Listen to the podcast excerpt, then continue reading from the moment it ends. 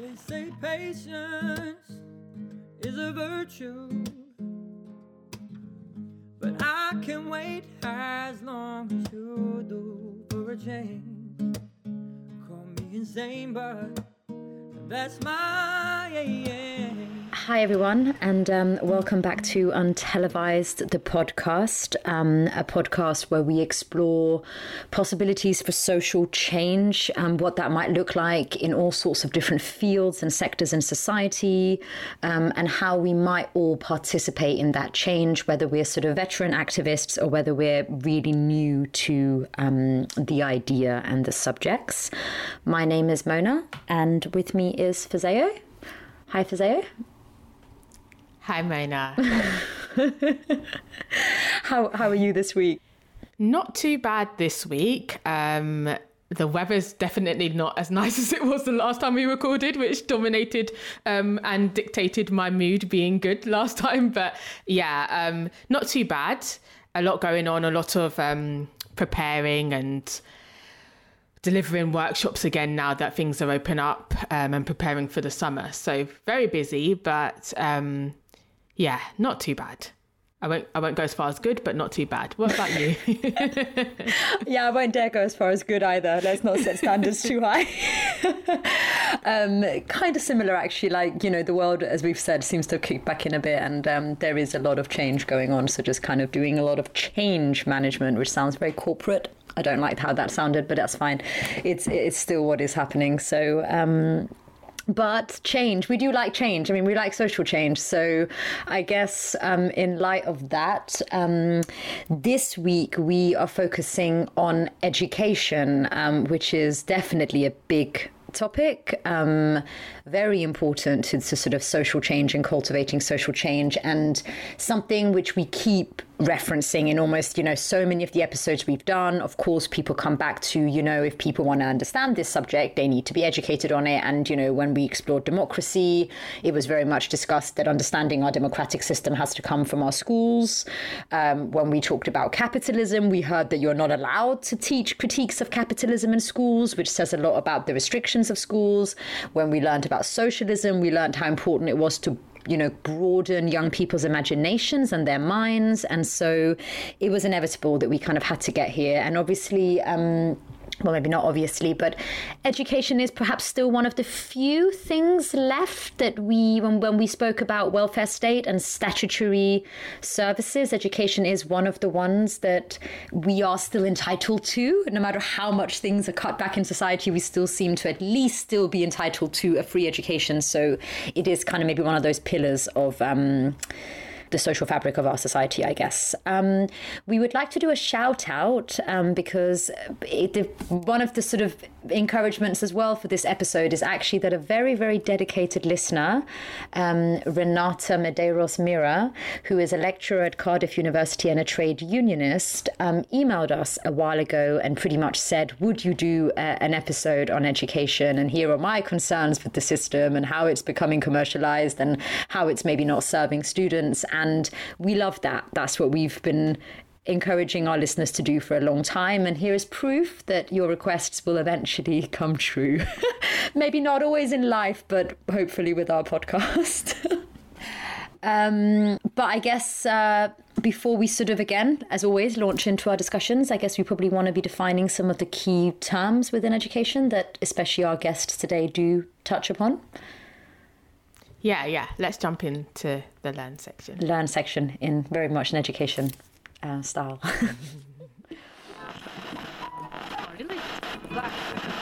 Now, there is so much that we could talk about around education in our learn section.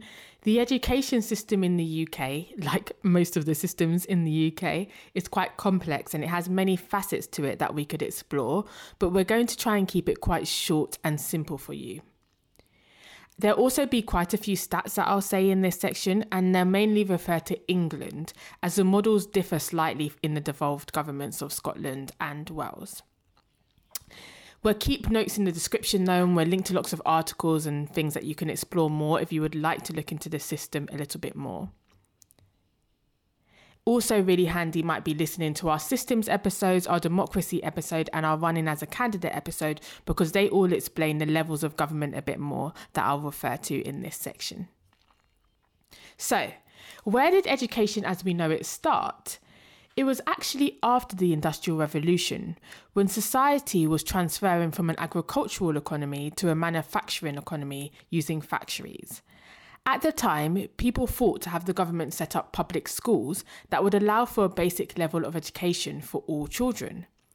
Now, this was not done altruistically.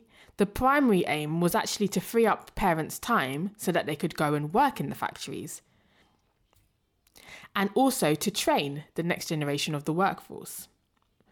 Before this time, only about half of all children in the UK attended school. Now, slightly later on in the century, in 1880, this was formalised into law, and education became compulsory for all children under the age of 10. Now, this sounds super young in the modern age, and that's because this has gone up incrementally in several acts and laws to follow, until we've got to where we are today, where all young people in England have to continue in either education or vocational training until the age of 18, and young people across the UK, there's slightly different rules, but the minimum age across the UK is 16. To accommodate all of this, in 2021, there are now over 30,000 schools and 142 universities.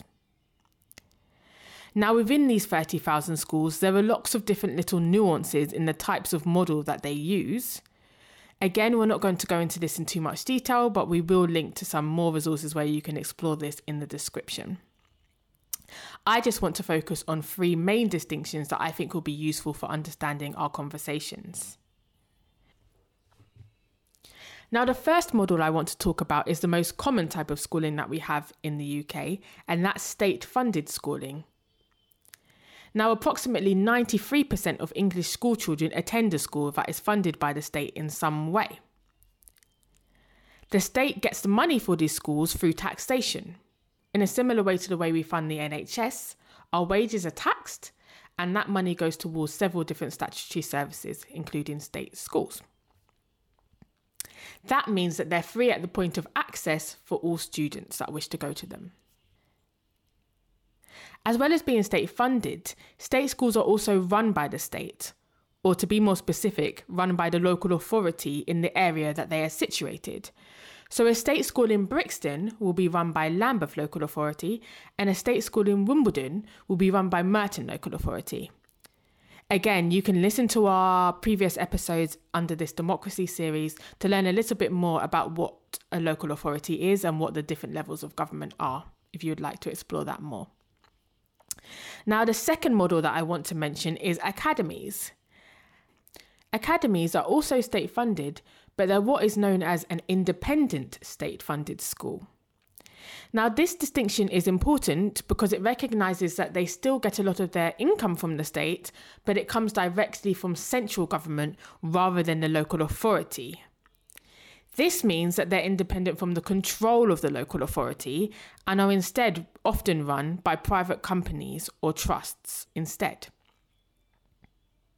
It was a concept that was established by the Labour government under Tony Blair to replace poorly performing schools in areas that had been identified as having high social and economic deprivation.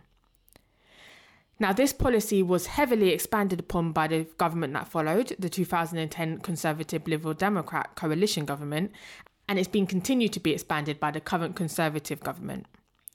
Indeed, at one point, it was actually announced that there was a plan to have forced academisation, under which all schools in England would have to convert to academies. However, this was met with really strong criticism from teaching unions, and this plan was abandoned. This is not to say that academies haven't been really popular though, and to date, around 37% of primary schools are academies and a whopping 78% of secondary schools have converted to academies. And this means that over half of the pupils that attend a school attend an academy. Now, the last type of school that I want to mention is an independent or a private school. Now, unlike the other two models that I've mentioned, these schools do not receive any form of funding from the state. Rather, they get their money primarily through charging students to attend. Now, the average fee for an independent school is just over £15,000 per year for a day student and just over £36,000 for boarders. And around 7% of school children in the UK attend an independent or private school. Now, when I refer to independence in both academies and private schools, I mainly refer to what they're allowed to teach. Now, while state schools have to follow something called a national curriculum, the other two types of schools I spoke to do not. They are free to teach students, within reason, what they would like to teach them.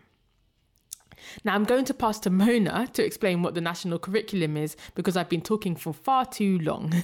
But that, in essence, are the different models of school and a really basic explanation of what distinguishes them.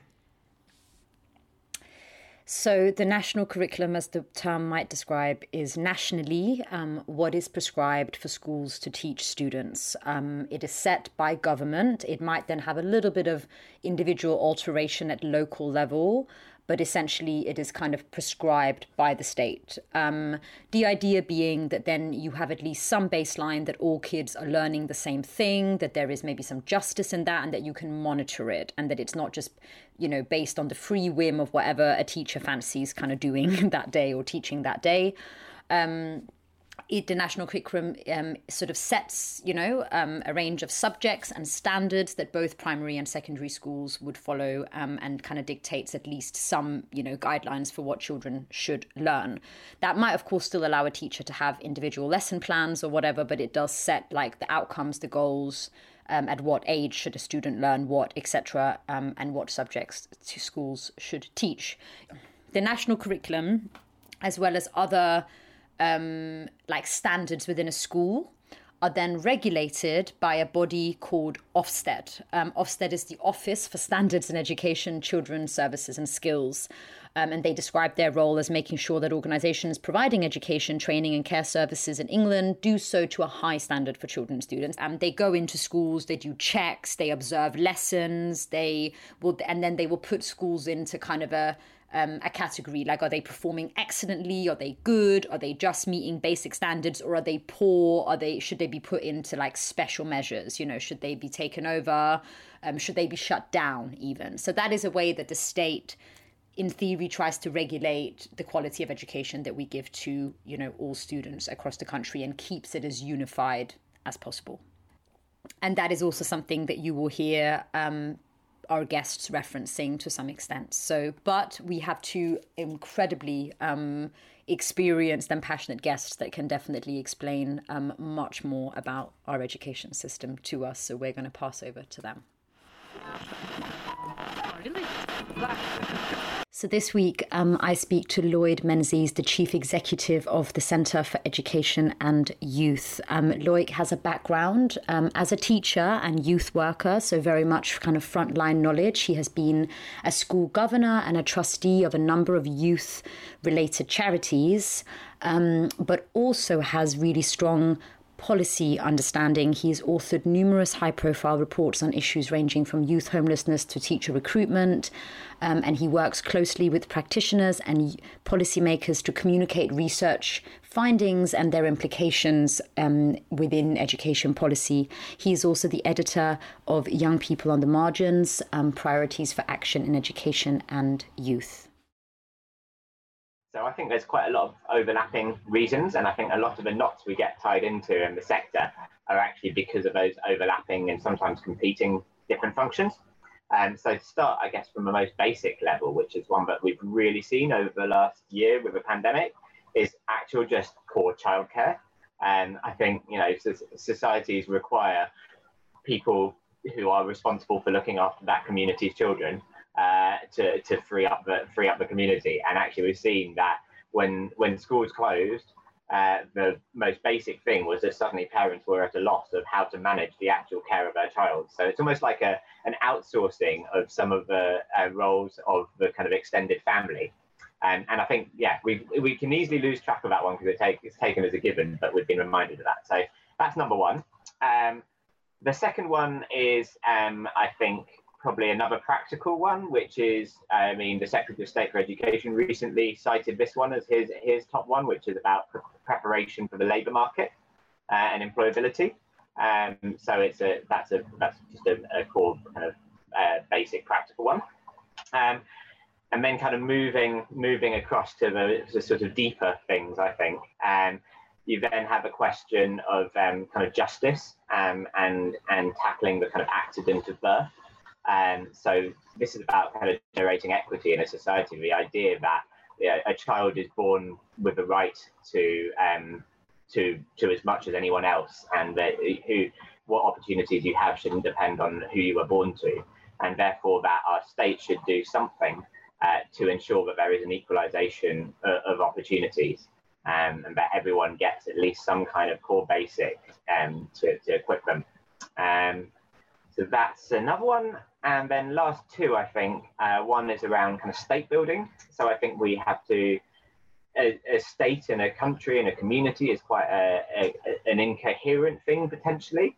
And we actually need to build ties between us and create what is it to be in it together and be one community, one society, one nation. It is almost quite a, and that can actually, you know, spread into quite nationalistic or quite patriotic things, but it can also be quite a kind of communitarian and quite a social, about social trust and cohesion. And perhaps the most intangible of all, I guess, is about helping us all to flourish, to kind of human progress, knowledge, wisdom. So, you know, how can that kind of idea of humans having their mind always elevated to how can we learn more? How can we understand our world? How can we strive to be greater than we were? And education as this emancipatory thing that helps us to become more than we might be otherwise. Yeah. What a shame that that's the least, the most intangible one, because I feel like it probably sounds the nicest of all of them. But yeah. I think it's till last. You left it till last. Yeah. Everyone can kind of linger on that one. Some food for thought. That's really incredible, actually. And I thought I'd kind of thought of all the different reasons, and I still feel a bit like you kind of put some stuff out there that I wouldn't immediately have jumped to, or that maybe people wouldn't immediately jump to. So. You did touch there on justice, on like leveling the playing field, on this idea of kind of, you know, not having people determined by the so-called accident of their birth, right? And so that's maybe one of the pros of having this like state education, and maybe at least having a baseline that all schools have to follow, or a certain, let's call it like actual dictation from our governments on how they should do that.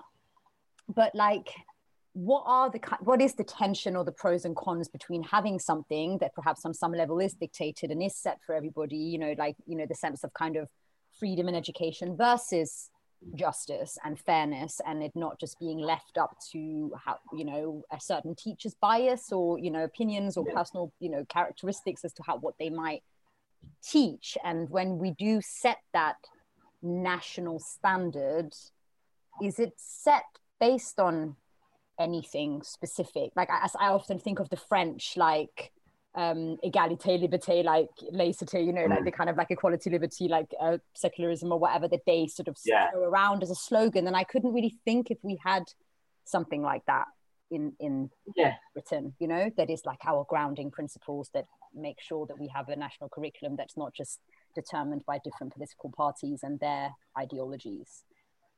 So I think what we do have is that those five different purposes for education get sort of dialed up and dialed down in different periods of time and under different governments and so on.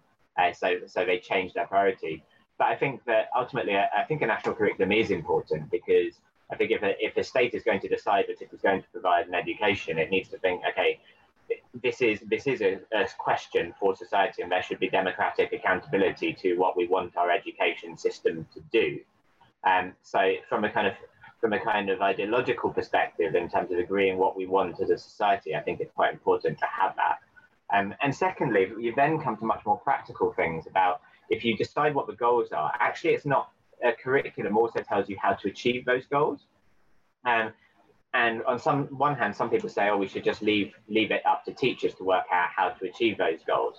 But the thing is, education is a lot more complicated than people think it is, I think. And actually, if every teacher just decides for themselves how to achieve those goals, firstly, it takes more than one individual's understanding of how to get there. You know, there's a lot of research on how best to achieve different goals. We don't know. We don't always know, and we have to. When we design a curriculum, we partly think about what is the best order in which to sequence the different things that kids should learn. There's also prioritization, and how do we decide what to prioritize? Because you can make an endless list of all the things you think kids should learn, but actually, you can't do all of those things. So at some point, a decision needs to be made about prioritization. And I don't think that is just a decision for individual teachers. And there's a lot of skilled thinking that needs to go into that. So I think that the design of a curriculum needs to be a very intentional, very well-researched and very well thought through thing, rather than it just being down to individual teachers. Although obviously, whilst leaving them to the flexibility to work out how best to apply that to their particular classes, so using their professional skills. So how much freedom, Luke, would you say at the moment teachers do have in a state school? Obviously we know that there are also private schools and so on, but in our sort of most basic state schools managed by our local authorities, what is that kind of balance between freedom and actually is even that dependent on what state school you might be in? There's actually quite a lot of freedom. Particularly, I mean, you mentioned they're run by local authorities, and you have to bear in mind that most schools are not run by, well, a large proportion of schools are not run by local authorities now. Academies don't need to follow all the curriculum and so on. So there is actually, in theory, quite a lot of flexibility.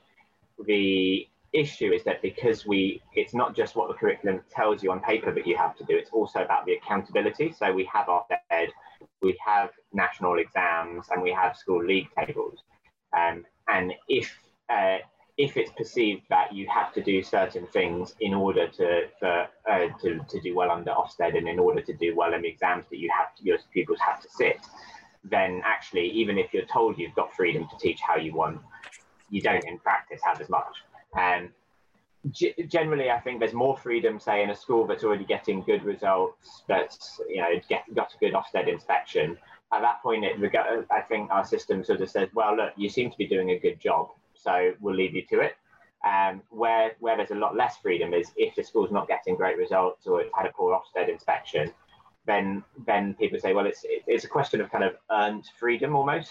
And at that point, our system says, actually, you're not delivering the goods, and therefore you don't necessarily have a right to exercise that much freedom.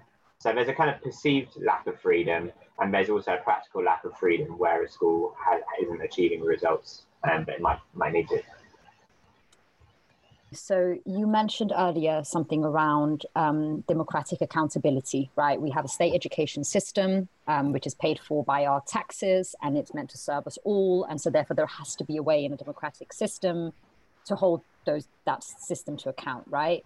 And we've been exploring democracy quite broadly in our last, quite handful of episodes, both from its actual founding principles to how it then applies to things like workplaces and so on. So how, I guess, first of all, how do schools function as a vehicle for teaching children about our democratic system, preparing them to participate in it? Is that what they should do? You were a citizenship teacher. So is that actually part of its role? Should it? And therefore, I guess, by teaching young people how to take part in democracy, that furthers into people eventually knowing how to hold their systems and their institutions democratically to account. But also, how can schools, again, teach about something like that, which obviously does have a political basis to it, in a quote-unquote just practical or neutral way without promoting any one ideology, I guess, and does the way that schools do that differ when they are being managed by different governments? Yeah, I'm a massive believer in the importance of citizenship education, not necessarily in the way that it's currently taught in some schools, because it's never, unfortunately, it's not prioritised, and it had a period when I trained as a citizenship teacher in which the government was really backing citizenship education and investing in it, and it's really and it takes a while to get a new subject like citizenship was at the time to be well taught, to get enough teachers who are skilled in teaching it, and so on. So unfortunately, overall, the quality of citizenship teaching wasn't great. And as a result, I think it lost some of its credibility. A lot of pupils will have had really bad citizenship lessons and therefore see it as a waste of time. But I think it's incredibly important that we find a way of doing it better. Like, if you look across the world, most countries will have some form of civic education or social sciences. I called it social sciences, actually, when I was teaching, because I think that's one way of thinking about it. It's humanities, social sciences, civics, but you know, these are all related concepts. So I think we should be doing that, because I think one of those purposes of education I mentioned was about state building, and I think that is about empowering people to go on to be citizens of a country who understand how their country works and how they can influence it. I got a message recently from a former pupil when there were all the debates going on about Brexit, and he said, "Oh, none of my friends who weren't taught by you know what a referendum is or know anything about it. I'm so glad that you taught us about referenda. You know, that was a core thing we studied, and that he therefore understood the advantages and disadvantages of referenda, the problems that it might cause when you have a referendum and people can't agree, and so on." So these are crucial things we should be teaching people as part of building a society. But it takes a lot of skill to do well. And that's where your question about how to do it and how to manage bias and so on comes in. So when I was training as specifically a citizenship teacher, this was a thing that was a major part of the subject training. So we'd talk about how to do that. And there were different schools of thought about how to do it. So, for example, some teachers will refuse to say what they think about something and will just try their very best to explain different sides of something.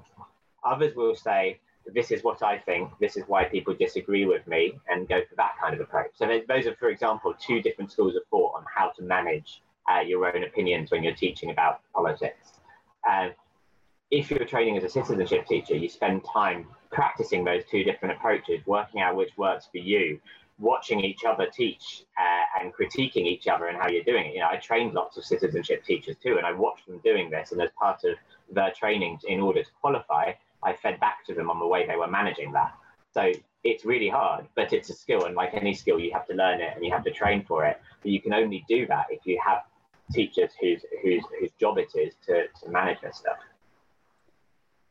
Yeah, and I guess that loops back around to hopefully they've had a good enough education themselves at some point to be able to manage that when they become teachers. Yeah, which is where your subject knowledge training comes in, right? If you're a citizenship specialist, I had to audit my knowledge of citizenship and political literacy, find the gaps and fill them. And so, you know, as part of my training, I was like, okay, this term I'm going to focus on this topic, which I don't know enough about.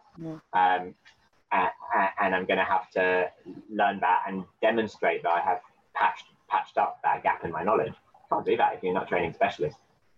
Honestly, like, that is just so heartening to hear when we all also, I hope people realise how hard of a job teaching already is and how many hours it already takes out of people, and to hear that the teachers still care that much about what it is that they're imparting, and that's a really, really like amazing thing to be witness to.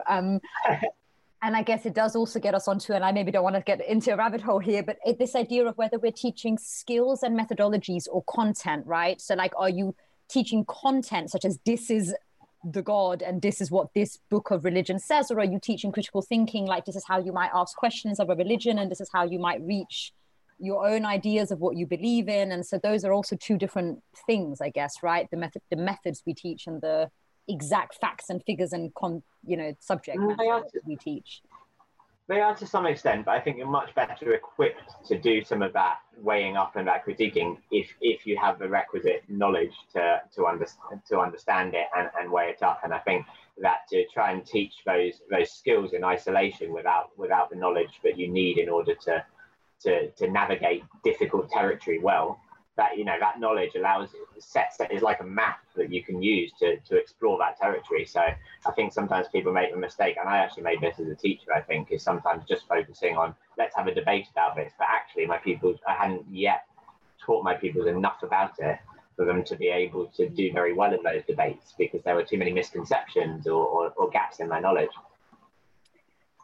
So, okay, so we've gotten onto a bit about how a curriculum might be shaped, how teachers might get trained how we might then hold a curriculum to account nationally, how we might hold an individual school to account, which might get done by a body like Ofsted, and how you then might hold individual teachers to account and so on. So I guess that does move us into that bigger picture that you spoke about, and the idea of policy and how policy is formed.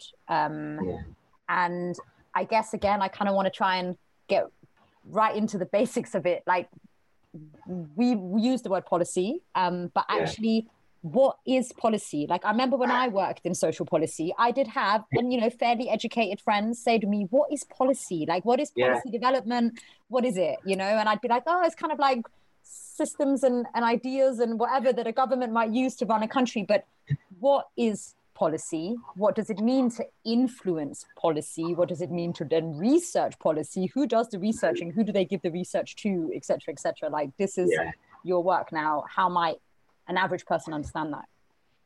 Yeah, this is such a good question. And so I'm going to be writing a book next year called How Education and Youth Policy Happens. I'm going to have to come up with a good definition as part of that, and I'm not there yet, so I haven't yet started. So ask me in a year's time, I might have a better answer.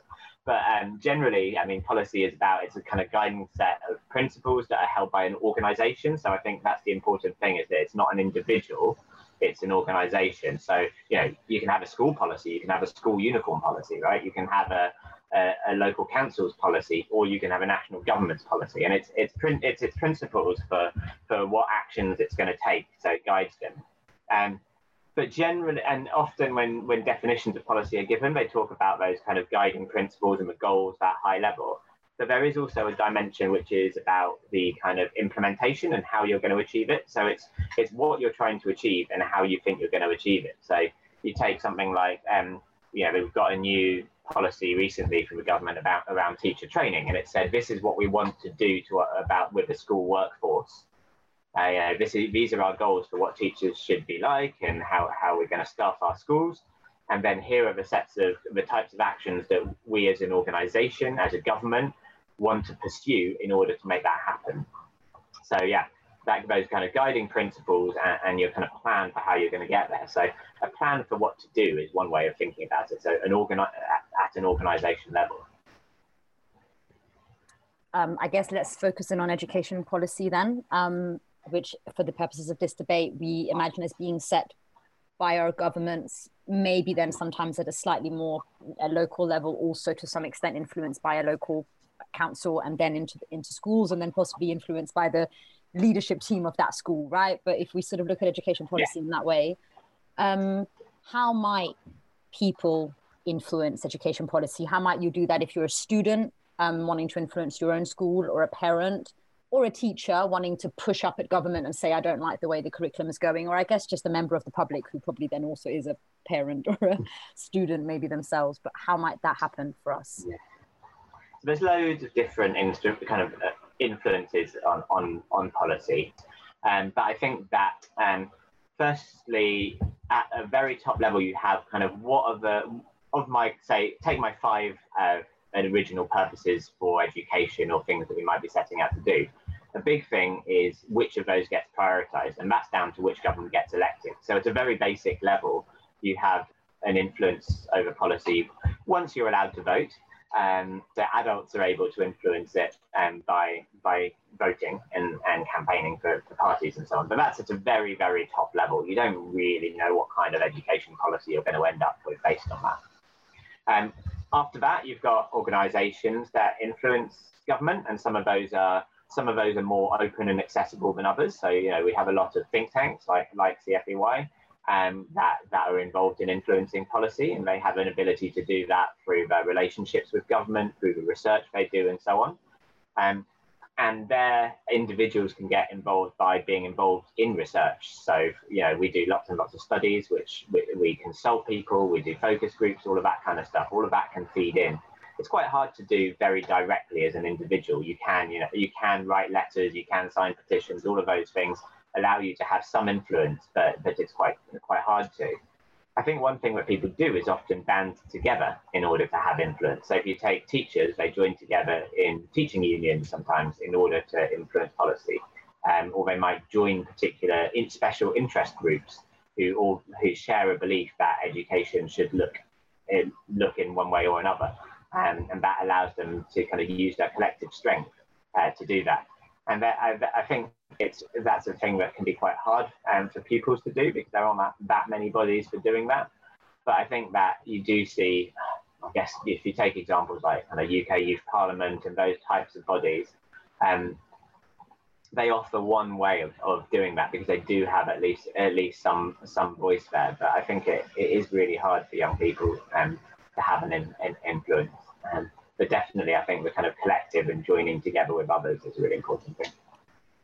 Can you think of any like recent successful examples of that, Lloyd? Like maybe a particular campaign that did actually manage to change something in our education system that we could draw upon in recent memory?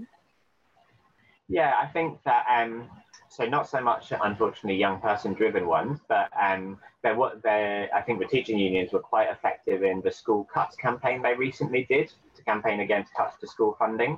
And what they did there was they joined together across several unions and with other people who cared about this issue. So it meant that you had quite a broad group who were all doing this.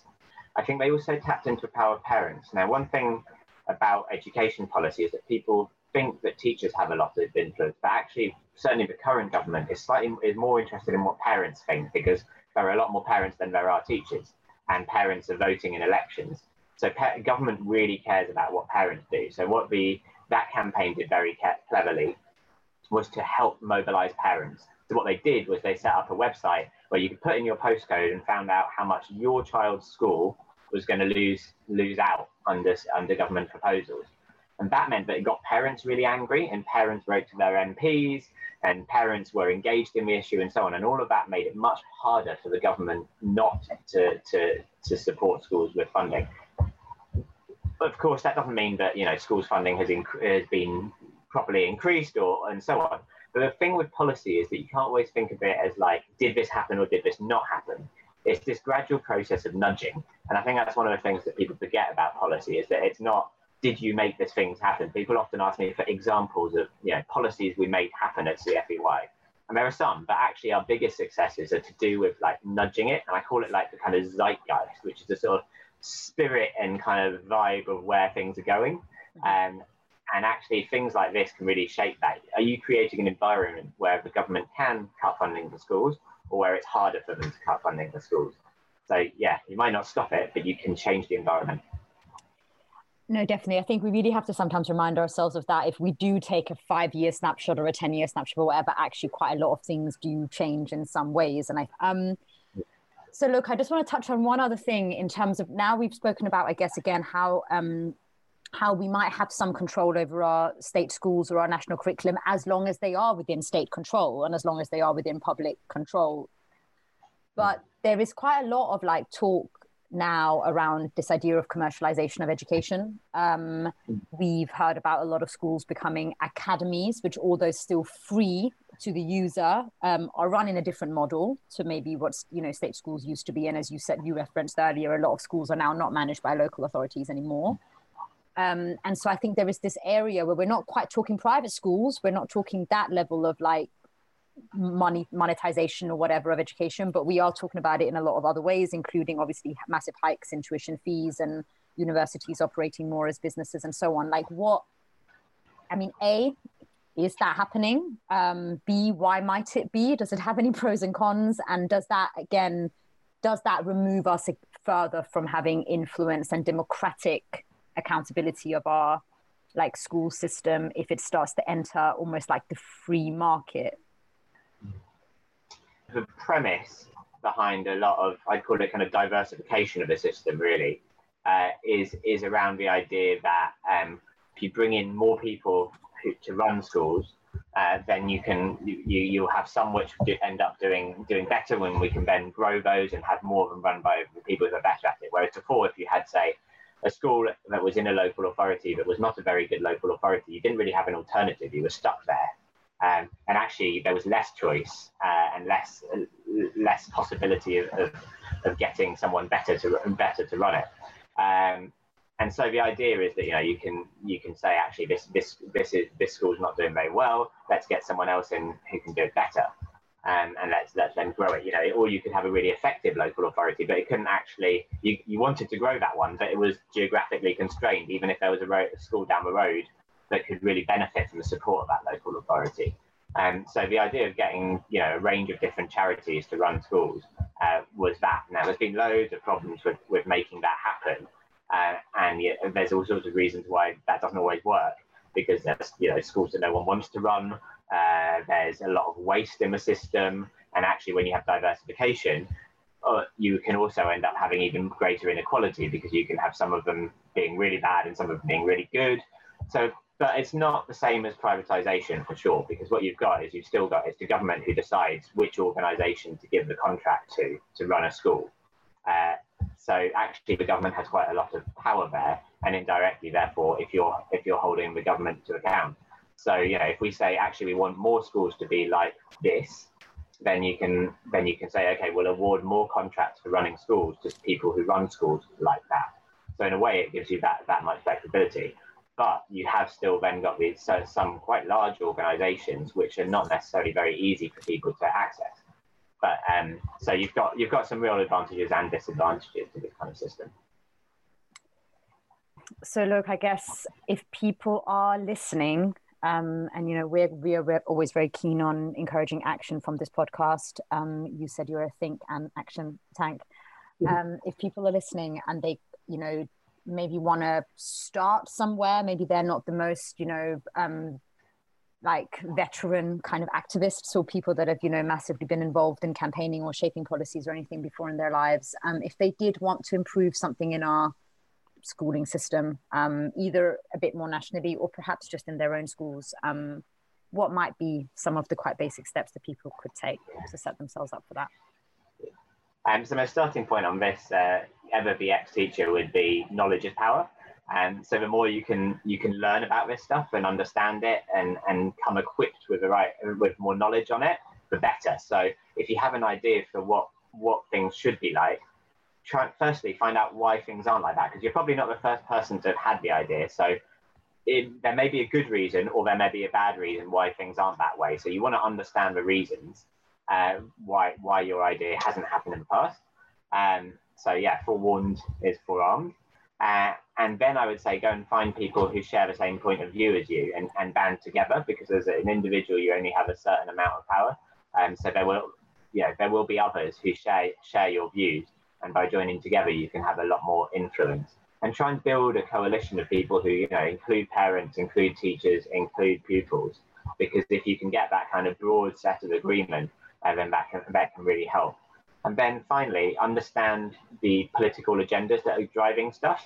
You know, there's a lot of people who will say things like, oh, if only politicians weren't so political about education. And it's like, well, it's their job to be political. So you need to understand what agenda they're currently working on, because if you want to get them to do something, then you need to find a way of making it align with or challenging their current agenda. So yeah, don't just have an idea and then bang the drum. Find out more about it, find out more about who agrees with you, find out more about how it sits with the current debate. And so I guess on that note, I'm going to ask you, we ask everyone we speak to on this podcast this question, but when, if ever, do you think your work will no longer be needed? So, I don't know, I think it always will be, I'm afraid, because I think that our work is about helping people to get better and helping systems to get better. And things can always be better, right? Like, I don't think there's ever going to be a point where you go like, oh no, things can't be any better than this. So long as things could be better, then I think it's our job to keep pushing things to get better. So this week I'm speaking to Mark Schwetz, a religious studies and psychology teacher at a state secondary school in Brighton. Mark's been teaching for 6 years and prioritises the teaching of critical thinking, empathy and empowerment, as he believes that they are skills that every student should have. Now, teaching within a state school system means that Mark has to follow the national curriculum, but we chose him because he's found ways to push the boundaries of what this looks like and what it means. Now, outside of the classroom, he's active in trying to change attitudes towards the LGBTQIA community within education and especially within his subject, where many contentious views still exist. In his spare time, which I'm really surprised he has any of, he's also an amateur jungle and drum and bass DJ. Sounds like the coolest teacher on earth, really. Let's hear what Mark has to say.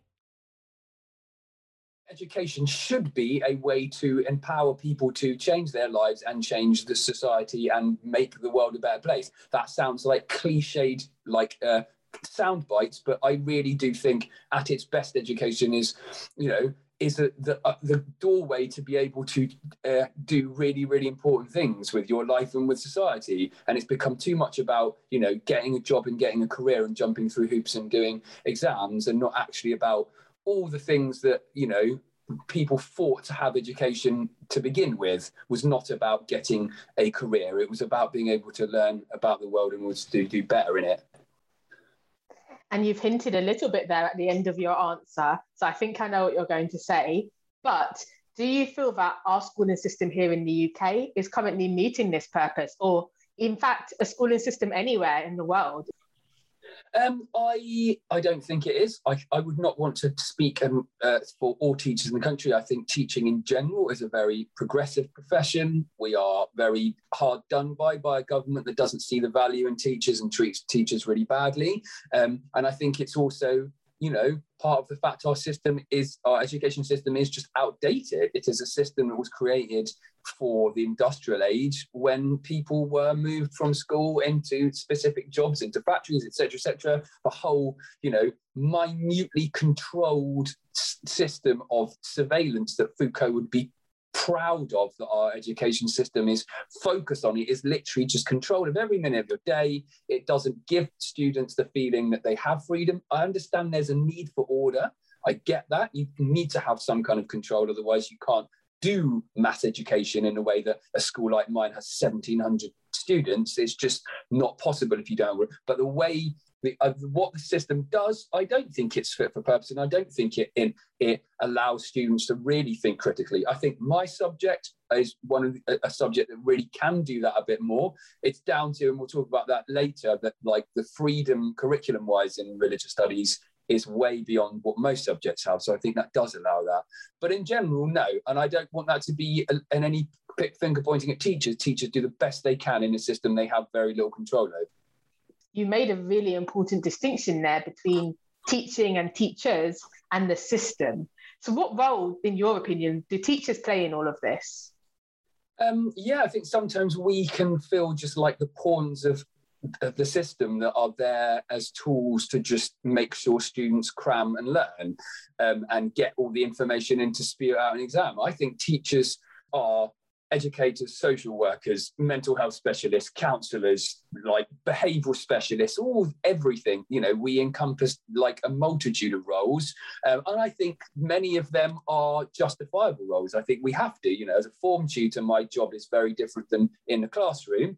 Like there are multiple roles. I think we do too much. But yeah, we should be giving students the tools to be able to live in this world in the most successful way possible, whatever that means. That doesn't mean a career and a good job and a fancy house. That means being able to actually positively impact on life. I'm not saying that every student should have a responsibility to positively impact on the world. That's not what I mean, but we should be giving people the tools to be able to do that. I mean, definitely a lot of the things you spoke about were, if people didn't already know, they were highlighted and thrown into the forefront over this last year and a half. The importance of and the role of teachers in young people's lives. And I mean, I know I was struck by how much teachers had on their shoulders and how many teachers actually weren't even immediately concerned with the loss of education or the loss of face-to-face education, but actually were like, I'm worried because I know I'm the one consistent person in X young person's life, and school is a safe haven for this young person. And all of those things outside of actually, I'm teaching them algebra that you might traditionally think a teacher does, really became stark in this last year, I think, when that was sort of taken away. Yeah, completely. So let's move on to the all-important curriculum. You mentioned it just briefly there, and we've just had a section where we've learned what exactly the curriculum is. But I want to explore the real life impact that it has on a teacher and their students. One of the reasons we chose you is because we know that you're very committed to your subject and that you find great ways to plan your lessons and make them explore all of the things you've spoken about. But it would be really interesting to learn how much freedom you have to design these lessons and how you go about it. My subject is not representative of many other subjects in that respect, because it's the only subject at secondary school that does not have a national curriculum that you have to follow. You have what is called locally agreed syllabuses, and that was an idea that was created about 30 years ago, because it wanted to reflect the fact that the local areas around the country are very different when it comes to cultural, ethnic, religious backgrounds. Therefore, there wanted to be some flexibility within that. That does not mean that you then have certain groups who try to force their way into making curriculums more, heavy in terms of a certain religion. And there are some issues with that, but it was more about to show that we have a multiplicity of identities in this country, and it needs to be more sensitive and reflective of that. What that has meant very positively is that we have a kind of, each town and city has its own syllabus, but it's kind of guidance. You need to cover, a range of different religions. You need to talk about ethics. You need to talk about, citizenship, identity, belonging, all these things. But how you do that is very much up to you. So we, that's why it's a great school. And our school has always been really proud of doing very good religious studies. It's meant that we can, bring together all our knowledge, experience, backgrounds, and be able to actually plan really, really effective curriculum. That does mean that other schools, when you don't have specialists. We're a department of like 8 specialist RS trained teachers, whereas you don't need to necessarily be one. You don't need any technical qualification to be a teacher nowadays. The government got rid of that with academies. But what it does mean is our subject can be brushed under other carpets sometimes. And I think it's been quite a battle to defend the distinctiveness of religious studies for quite a long time, because people don't really know what it is sometimes, and they're unsure, and they think it's very prescriptive and teaching you about religion. Well, it's not. It's teaching you about other ways of thinking and reflecting on your own way of thinking, understanding the deep, big questions about life, about yourself, about the way you should treat other people. It is a really incredibly important subject. But we do have the freedom there. And, when I was in my NQT year, and even to now, like, I will be given kind of, what the topic of a lesson is, we'll plan what the kind of structure is. And then teachers have freedom to plan within that what they want. So, for instance, with the new year 10, like, core curriculum, we just finished doing technology and ethics unit. So looking at kind of, lots of things around, technology and social media, artificial intelligence, but areas that actually you can bring your own knowledge and experience in, and they actually really, really like open our eyes to some very, very different areas, like, medical ethics as well within that, genetic engineering, all these things are going to be important things in the future. That's fantastic. There's not many subjects that you could go, right, I want to plan a unit on technology and ethics, and I can then go and plan and deliver it. It's wonderful to have that freedom. It's slightly annoying when certain lessons don't get received by students the way you want. It's like, damn it, I was really interested in that, and it just went over their head. But it's still, it's exposing students to different knowledge, different areas, things that actually, that's links to what we were saying before. It's part of education is to go, well, you might not be fascinated by these things yet, but give people the opportunity to do that. It's really energizing to listen to you, Mark, and see how passionate and excited you get when talking about your subject and planning your subject. And I love the idea of the localized adaptations. I hadn't heard of that before, and the obvious freedoms that are attached to your subject. I mean, I know you said it's sort of quite unique to the subject that you're teaching, but what is the experience, if you have had this conversation, of some of your colleagues? Do they feel the same level of freedom, or do they feel quite frustrated and restricted by the curriculum? Do you know? I haven't had too many conversations with the colleagues in different departments. However, I do know, for instance, like, obviously, because we're in humanities, I do see people in humanities more, like geography, for instance. I found out recently they do a whole, 3 lessons on the Israel-Palestine conflict, which could easily be done in RS, and could also be done in history. There was the thing they do, poppies and heroin trade within, like, Afghanistan. And I was like, it's just not something I would have expected to see in like year 9 geography. But I was like, that's That's amazing that they are actually, you know, and that's again down to department heads and departments that go, actually, these are things that can be chosen. Again, it's reflective of the really kind of positive, progressive school I work at, but, you know, there is leeway. Yeah, I mean, it's great to hear how teachers are being creative and sort of adapting to the restraints that are in place. I hope none of my former teachers are listening, but I don't remember that being anything on the agenda of my geography classes. So that sounds really, really cool. You mentioned earlier, actually, the idea that you feel that maybe your subject is slightly brushed under the carpet, or that it isn't viewed as important as some other subjects. And I think it's interesting because the disciplines that are given sort of focus and priority are literally ancient. Like, it's from ancient Greek that we kind of, society carried the idea that science, maths and literature are the most important disciplines. And even in the modern day, some of the things that we're learning and that are prioritized just feel very ancient, rather than learning about stuff like workers' rights, women's rights, civil rights movement.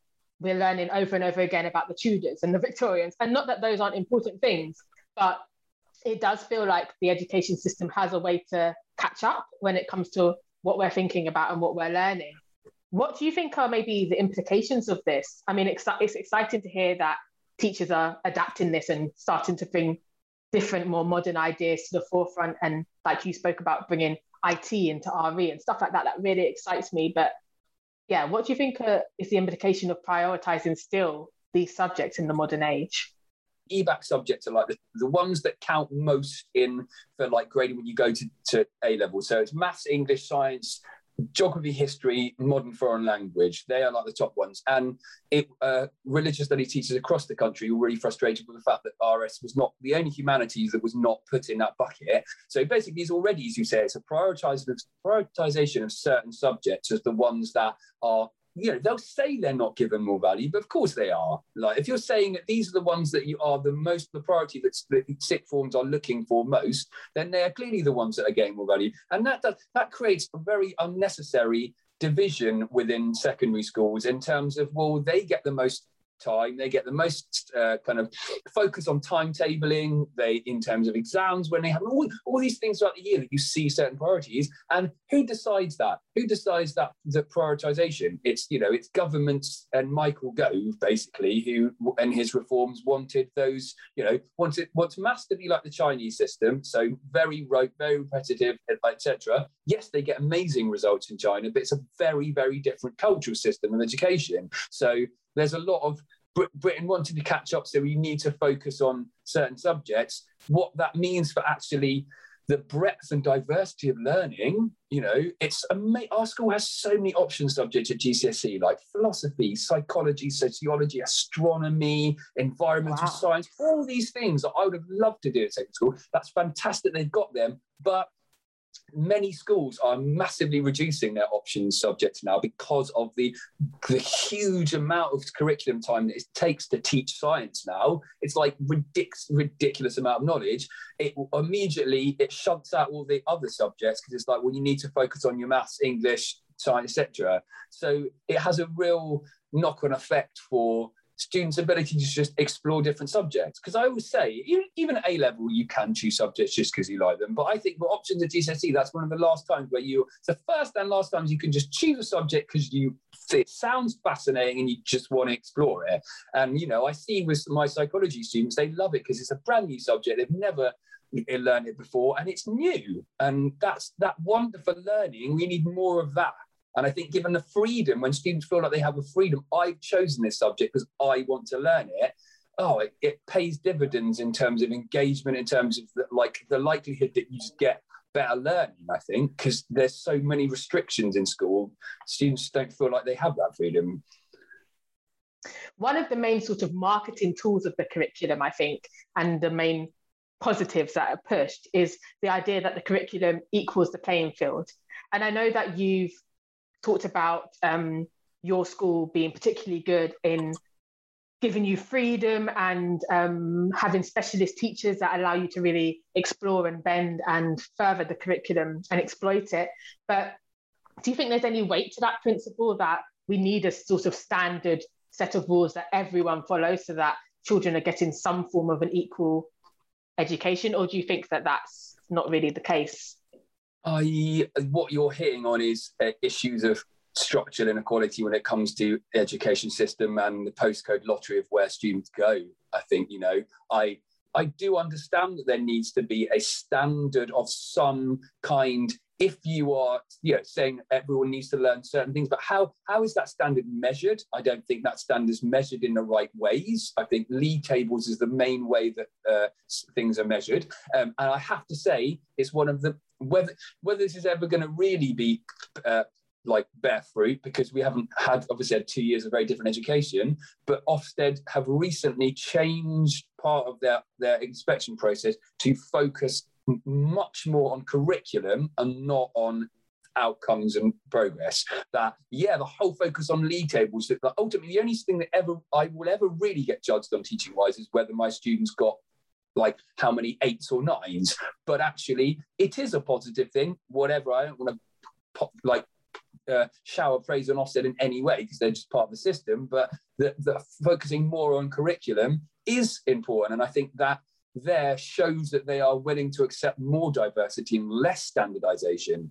But yeah, I do see the value in a standardization, but unless you get rid and challenge so many other inequalities in our society, it's going to be down to schools, areas, teachers. And it just, yeah, it does mean a quite difficult and ongoing inequalities when it comes to how you actually put that into practice.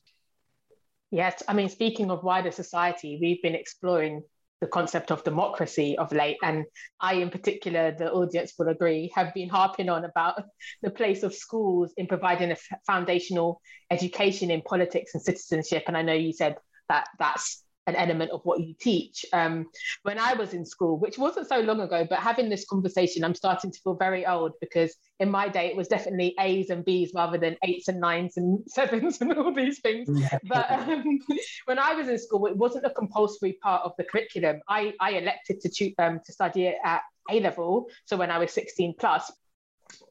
What does that look like now? And what do you think the place is of politics in mainstream education? I think it 100% is the right place. I think it's something that interesting, like in terms of duality, that we also have a government that is more and more pressing the requirement for teachers to be completely politically neutral, to not declare anything or teach anything that might be considered to be politically biased in any way, which but in itself is already being politically biased. So it is interesting that, yeah, you want to, I think we absolutely should be providing the tools for students to understand politics more and understand the political landscape of our society.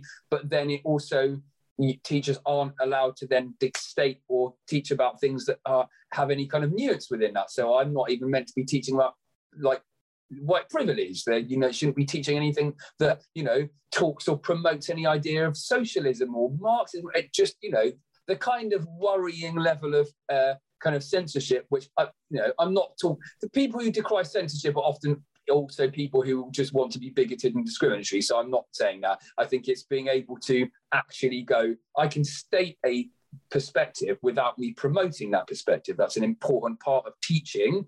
Like, if it wasn't the case, every time I talk about Christianity, people would think that I'm telling people to be Christian. That's not. It's perfectly possible to give people an education and give people ideas without promoting them.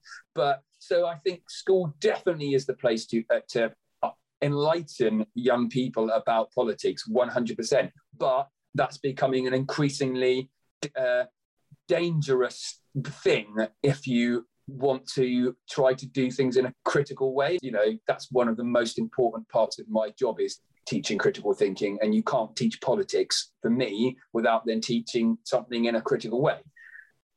How did you know, Mark, that critical thinking is what I wanted to come on to next? And I find it fascinating what you just spoke about in terms of political neutrality, because like you identified, literally everything is political. So this sort of idea that neutrality is the status quo, and maintaining the status quo and promoting the status quo, is ludicrous, because that's not neutral in any way, shape or form, is it?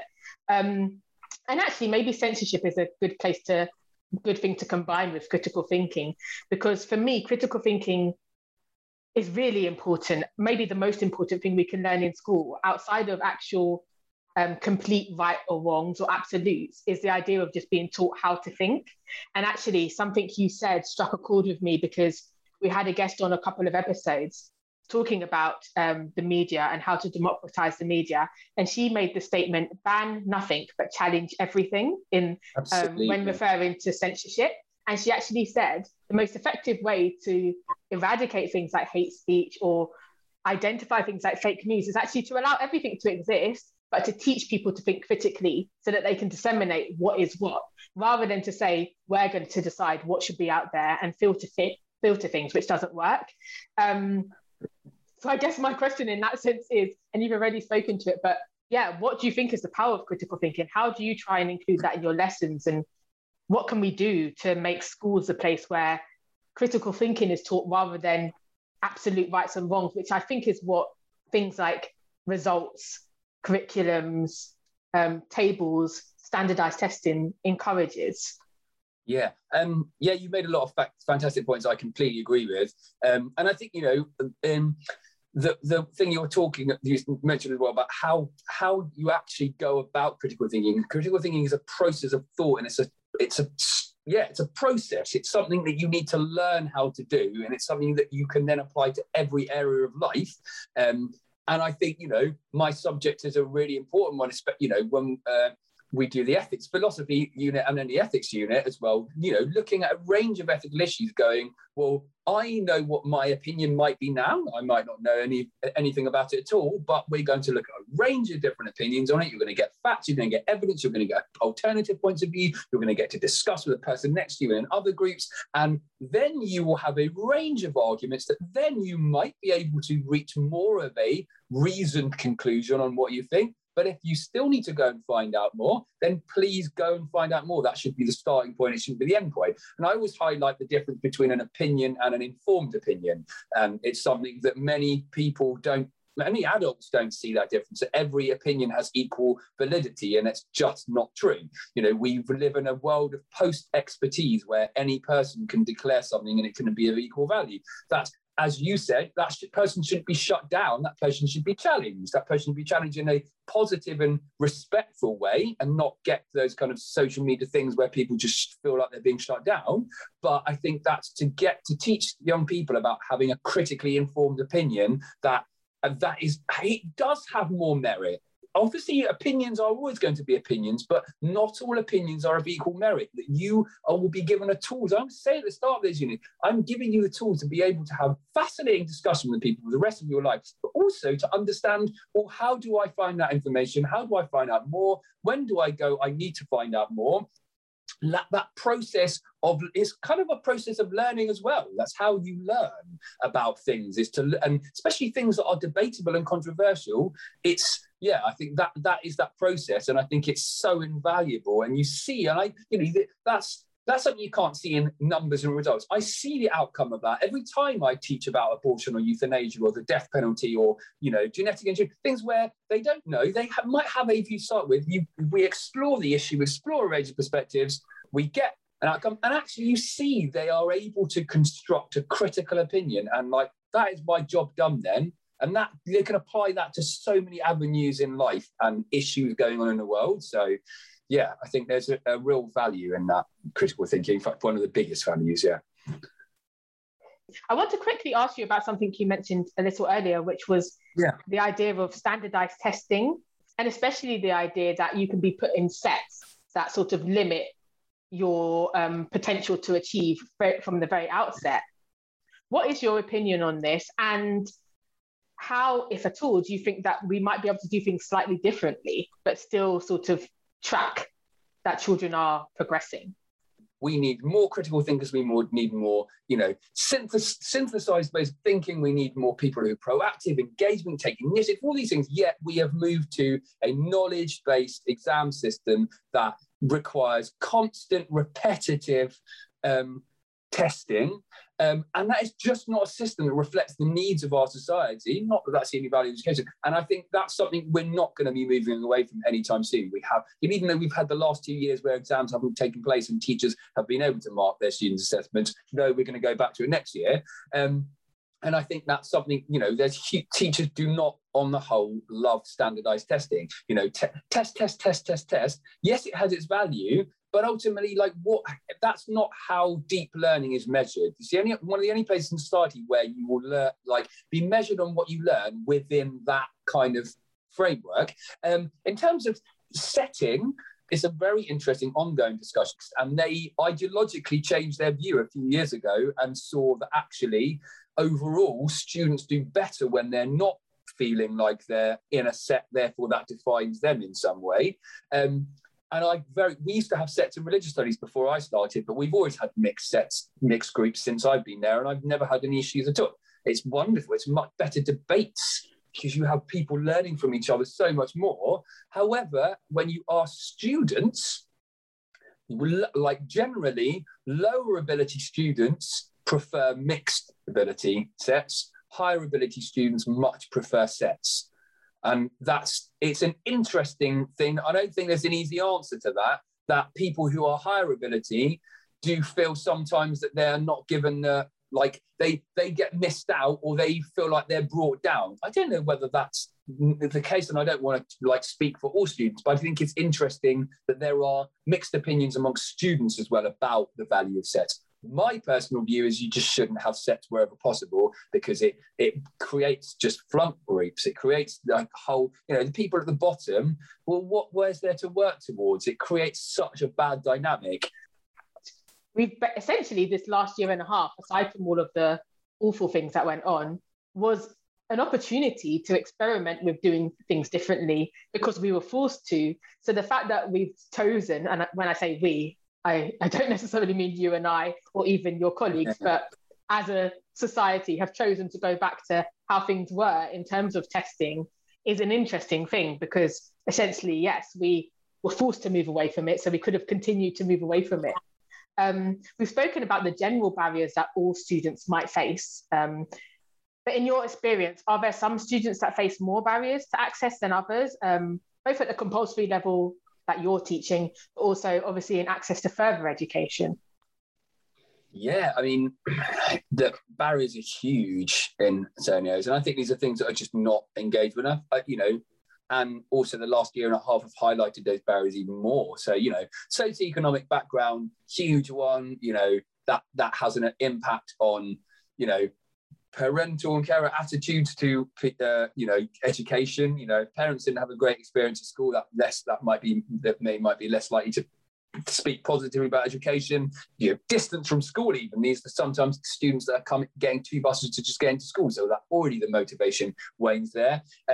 But then, you know, yeah, I also many other barriers, including like people's ethnicity, their sexuality, their gender, you know, all the things that are now being highlighted in schools, that all these levels of structural inequality that still exist when it comes to people because of their background, huge issues. And I think those are barriers. Those are huge barriers that we can't get around easily. And the whole focus in like the last 5 or so years in education, close the gap. The rift is huge now in the last year and a half. It's like they say 10 years of work has been rewound because it's, you know, the issues and impact of COVID has been huge. Those are things that we can't, you know, a teacher can only do so much of in a classroom. And it's really sad that there's only so much you can do. Some schools do a lot better at it, you know, having regular communication with home, those kind of things do help, but there's no easy answer to that. And I think, you know, I see it day in, day out, the inequality playing out in learning is huge because they, you know, people who have a, you know, really, really stable home life and people who like are more likely to promote learning, to get their children to like focus on learning, you know, get private tuition, all these things that end up having a really, really important impact on outcomes. So, yeah. It's a big issue. Yeah. And something you mentioned earlier, academies were actually a solution that was proposed by the government as trying to address some of these inequalities. Essentially, and this is me speaking from my opinion now, academies represent the commercialization of education because academies are businesses. versus state-run, state-owned, local authority-owned schools. And then coupled with this and the commercialization of education, obviously we have things like tuition fees going up exponentially. What is the effect of this as a teacher? I don't know if the school you work in is an academy, but obviously you know about the environment of academies. So it's interesting. Until about 3 years ago, the government's plan was to academise all schools. Then, because there was such backlash, we even in Brighton and Hove, because we're a very undertapped area for academies, there was an agreement that if that was the case, then all schools and secondary schools in Brighton would group together and make a kind of Brighton and Hove Trust, which was like, you know, that was the best of the worst situation. They then backtracked on that and said, you know, if schools are good or outstanding, they will not be forced to academise. Their aim is still to academise all school. They are the most corporate, business-focused, privatised government we've ever had. They still want schools to be privatised. That had a huge impact and made on our school, and everyone was really worried about that. They've also simultaneously made it far more difficult for schools to teachers to strike, so we don't have the ability to be able to use union support there. But that would have had an impact on lots of things within our school, you know, what subjects are taught, like how they're taught, the, you know, teachers' paying conditions, the support you get as teachers, all these things that they pretend, government pretends are like positive things. They're not. Invariably, academies have far more, they have way more control over what they do in school, but that doesn't have a positive impact on many things. It does sometimes have an impact on learning, but the way it's done, I really ideologically condemn academies. I really do. And I'm not saying there are not academies that do really good things, but in the whole concept of businesses and financial interests being the first and foremost reason that schools do things is just wrong. It's wrong, and it's never going to be in the best interest of students. It's in the best interest of shareholders, and that's just not right. You just spoke about it being difficult, becoming increasingly difficult for teachers to strike, and I mean, join the club. We're seeing the erosion of the ability and the right to protest happening in front of our eyes across the board. And you also spoke earlier about the lack of consultation and things seemingly being very top-down in decision-making when things like changes to the curriculum, etc. So what are the opportunities then for teachers to contribute to these decisions? Well, unfortunately, fairly limited. I mean, I am part of the NEU. Most teachers at our school are part of the NEU or some union. And yeah, you know, we've got a great... the head of the NEU for Brighton and Hove was actually an English teacher at our school for 30 years, and he's an absolute legend. So I feel, you know, he's really, we feel really personally connected to him, and he's always there for everyone, including colleagues of mine that I used to work at a special needs college before I became a teacher, and he even worked with them because he's just amazing. And we, you know, that's the real power of unions to kind of support community. But yeah, it's difficult in an environment where those kind of rights are being eroded. I don't feel that we were consulted on the changes to the GCSE. In terms of the changes of exams in the last year or so, there was kind of consultation process that went out to teachers in terms of what they thought would be better, whether that's just we'll ask you and then, but actually we've made the decision already is another thing. It did feel slightly like we got a say, but in general, no, I don't think we have a general kind of participatory democratic process when it comes to the way that changes are made in education. Not at all. No, it's a top-down thing by people who have no experience in that area. It's literally just some game of, oh, you can be this person now, you can be this secretary. And that doesn't make people feel consulted or valued. But I think within my subject, for instance, within religious studies, there are great online forums where teachers across the country liaise and talk and share. And I think there is a real community amongst subjects. And I think that has a huge power, that whether that then gets passed up to actual kind of policy initiatives and changes is another thing. But I think, you know, there are real communities within teaching that we shouldn't ignore, because they are that, you know, that's where great practice gets shared all the time. And that has an impact in the classroom every day. So, Mark, last question. Based on that notion of community organising and the micro changes that we can all make.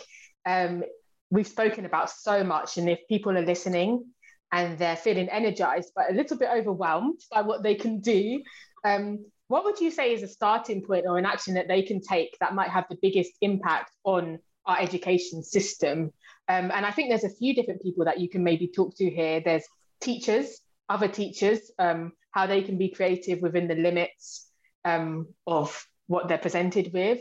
There's parents, who obviously are the guardians of the people attending the schools. There's students, who are the people that are consuming the product, I guess. And then they're just everyday people who are maybe aren't parents yet, aren't in school either, but would like to support sort of the movement. And this is a system that's, you know, centuries old. So what might we do? I wonder the way, you know, how teaching is viewed within our society. I think this last year, maybe parents are more aware of the hard work that teachers do. And I think that's great. And I've heard so many wonderful messages from parents. You know, I wish there was more solidarity with the teaching profession, that to realise we're not tools, we're not just a service that's provided. We're actually an vital part of a progressive and like functioning society. And I, you know, it's again me not trying to blow my own trumpet. It's like I just want there to be that, you know, if people could get from this podcast that there is, you know, there's a multitude of things that teachers do, and the passion and energy that teachers have is, you know, I want people to see that. In terms of, yeah, I guess other teachers, I guess if any teachers that listen to this and are withering after the longest year of our teaching lives, and hopefully maybe it could it's spurring some more passion. And I hope teachers are passionate about their subject, whatever they do, and long may that continue.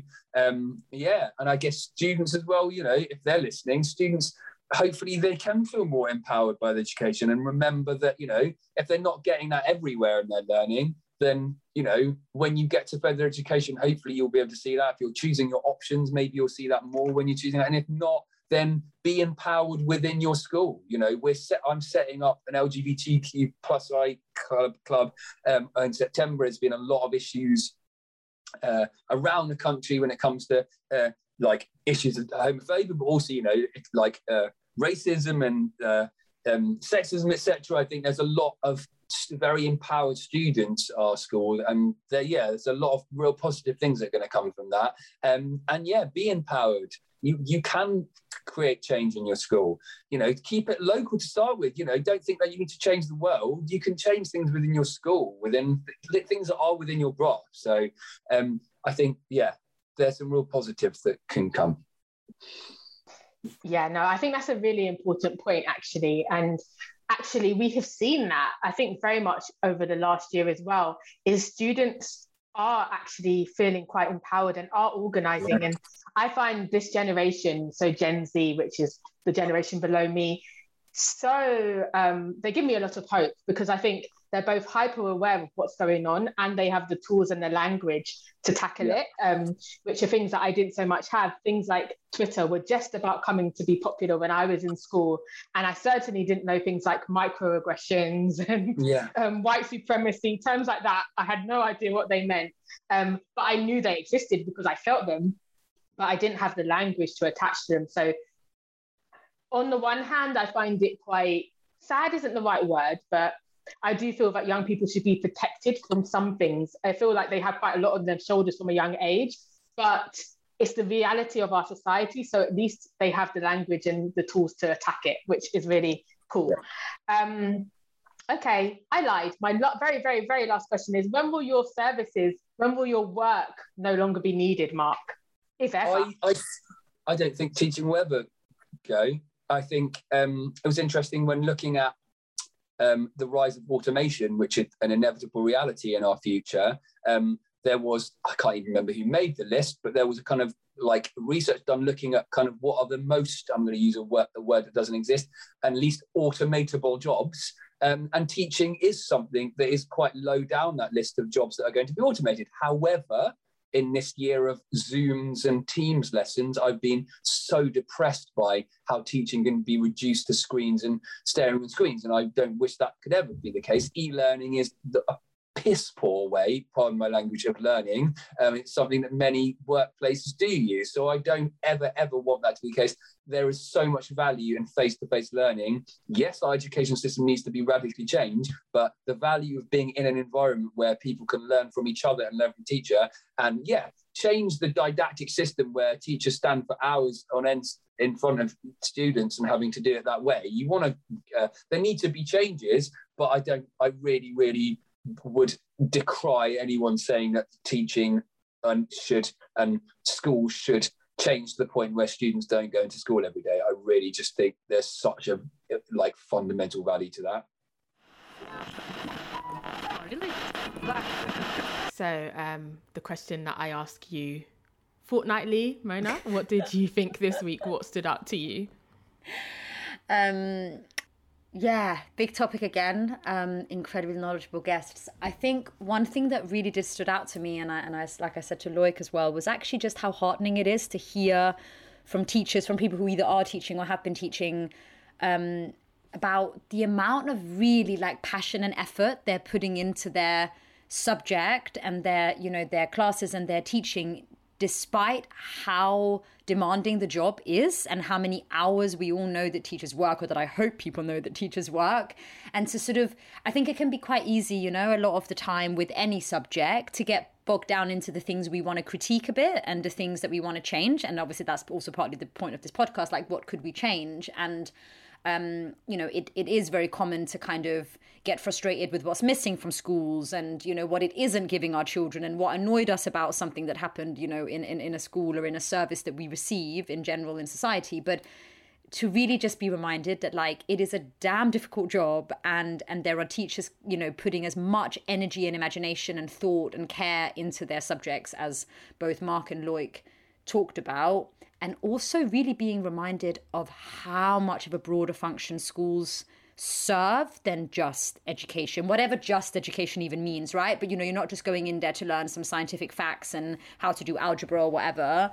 But as Loic said, the amount of bases that education was set up to provide, including, like we said, childcare, but also that almost like flourishing of humanity that he references. And then also Mark pretty much saying we end up being social workers and therapists and, you know, foster parents and everything. And I think we need to really remember that as well for a second, yeah. Even though there is a lot to be frustrated about at the moment. And I think lockdown really showed us how big of a void was left when schools closed. Yeah, no, I couldn't agree more. Lockdown definitely showed that. And it's always important to remember that essentially these are human beings that are trying to navigate the same systems that we are, but with such a responsibility on their hands, essentially, raising the next generation. And it's, again, goes back to some of the things we talk about a lot, which is how to navigate sort of the micro changes whilst also pushing for the macro changes. And I think both of our guests embodied that perfectly this week in talking about the things that they do on a micro level every day within their remit to try and push for change and to try and maximise what they can do within the constraints that are set for them, and using imagination and teaching imaginatively within the frameworks, to the point where I actually was feeling quite excited and like, oh, I wish I was 13 now and could go to one of Mark's lessons about how does technology interact with RE and all of these things that just sound really fascinating. And hopefully inadvertently we'll be giving students all of these skills that we want them to have just through being inspired by the things that they're being taught and seeing role models in their teachers as well. But they're both also very conscious of the macro changes, aren't they? And they're still pushing for those. And we were given some great examples of how you might actually totally revolutionise the system. Yeah, and I think just, you know, this I guess kind of that Loic also touched upon, which is that, and it becomes a bit of a chicken egg thing, but, you know, essentially that if the people that become teachers have then also had a good enough education, you know, like actually like you know, then you can trust them, you know, to kind of be imaginative and maybe give a baseline curriculum, but then they do get to evolve and adapt that because you've trusted that you've taught them well, that teacher training is developed well, and we didn't even get into what's in teacher training, right? But like a strong enough education system in the first place, good enough teacher training, and then a good enough kind of like standard for how you select teachers in the first place. And then you've done a lot of your due diligence. And then at some point, you obviously probably can trust these people to kind of play with it. And I thought it was interesting what Loic said about like actually, you know, a good enough teacher or someone who's given it enough thought will kind of question their own, you know, how do I teach this subject and how do I still maybe put some opinion in there? I can still get subjectivity in there without that being problematic if I'm doing it the right way, you know? And I feel like, you know, going back to this idea that schooling is where we become prepared for society at large, for taking part in democracy, for being citizens, et cetera, I guess in an ideal world, if that is being done well, then you trust the product that's coming out of it, and then that product reteaches the next kind of generation. But I guess one of the issues at the moment is that just the people probably don't really trust where they feel that that's baseline is coming from, right? As in like the idea of a national curriculum in principle should be a good thing. You know, there are certain things we all deserve for being human. There are certain things that probably are good for all of us, no matter what. And maybe the idea that we should try and uphold that as society is obviously should be a good thing. But I guess we have so much mistrust in whether the people giving us that have our best interests at heart. And that's what you were saying about pushing at the macro as well as recognizing the micro. You know, this episode has really had a lot of contributors and we had some really great suggestions sent to us by Pippa Knott, a policy manager at a youth and education funder, and she mentioned projects that really are trying to kind of change almost the whole way that education is done. Radical Restart is a youth-led activist collective. Rekindle School in Manchester is kind of like a youth-led school that really is trying to get back to this idea of a very like nurturing, holistic, like soulful learning for students. You've got the Phoenix Education, which like is focusing on educational transformation. There's something called the Big Education Conversation, which is meant to be a 5-year democratic and sort of youth-led inquiry. So these are some of the examples of like if you really want to try and overhaul a system, or I guess within the system, there are other things that there are still things we can do before we overhaul it, I guess, is what we always come back to. Yeah, there are so many things we can do, and there are lots of different people and institutions and schools trying things to do things differently, from sort of like Steiner schools to alternative schools, etc, etc. So we'll link all of that below, because don't want to just keep listing things at you, and we'll also link some resources and ideas that will help you maybe think differently within your remit, like videos on critical thinking, and we'll link you to all of the different websites like the National Curriculum website and things like that. They'll all be in the notes below. And as always, you can check out some of our other episodes. A lot was said today about unionising of teachers. So there is our workers' rights episode that talks about unions. You can go back over our systems episode, you know, how you might change systems. So there is resources within the Untelevised ecosystem. Yes, exactly. We hope so anyway. But yeah. And as always, if you would like Renata, to inspire a future episode, please do get in touch. This is really what we would love to do, is to hear from you. What do you feel is missing? What haven't we discussed? And if you're lucky, you know, we will dedicate a sort of whole episode to the subject. Yeah, and as always, guys, you can follow, subscribe, rate and review us. That really helps us to get out there and for other people to find the podcast. So if you think it's worthwhile other people learning, discussing and sharing the subjects that we cover, then please do these things, because it helps us raise our profile. And we'd also love your feedback and thoughts over on our social media channels. So at @untelevised_TV on both Twitter and Instagram, you can find us there. And we do lots of content around the subjects that we talk about there that you don't hear on the podcast. We've also got a website, untelevised.co.uk, with more of the same great stuff on there, resources, articles, videos, and of course, all of the podcast episodes on there as well. So there's lots of places you can keep in touch with us if you miss us in the fortnight that we're not around. And we'll see you in a couple of weeks. Yeah, see you then, guys. Bye. Bye. Call me a dreamer, idealistic believer, with my head in a cloud. I don't want to come down, but my feet are planted on solid ground. My ground is a cloud.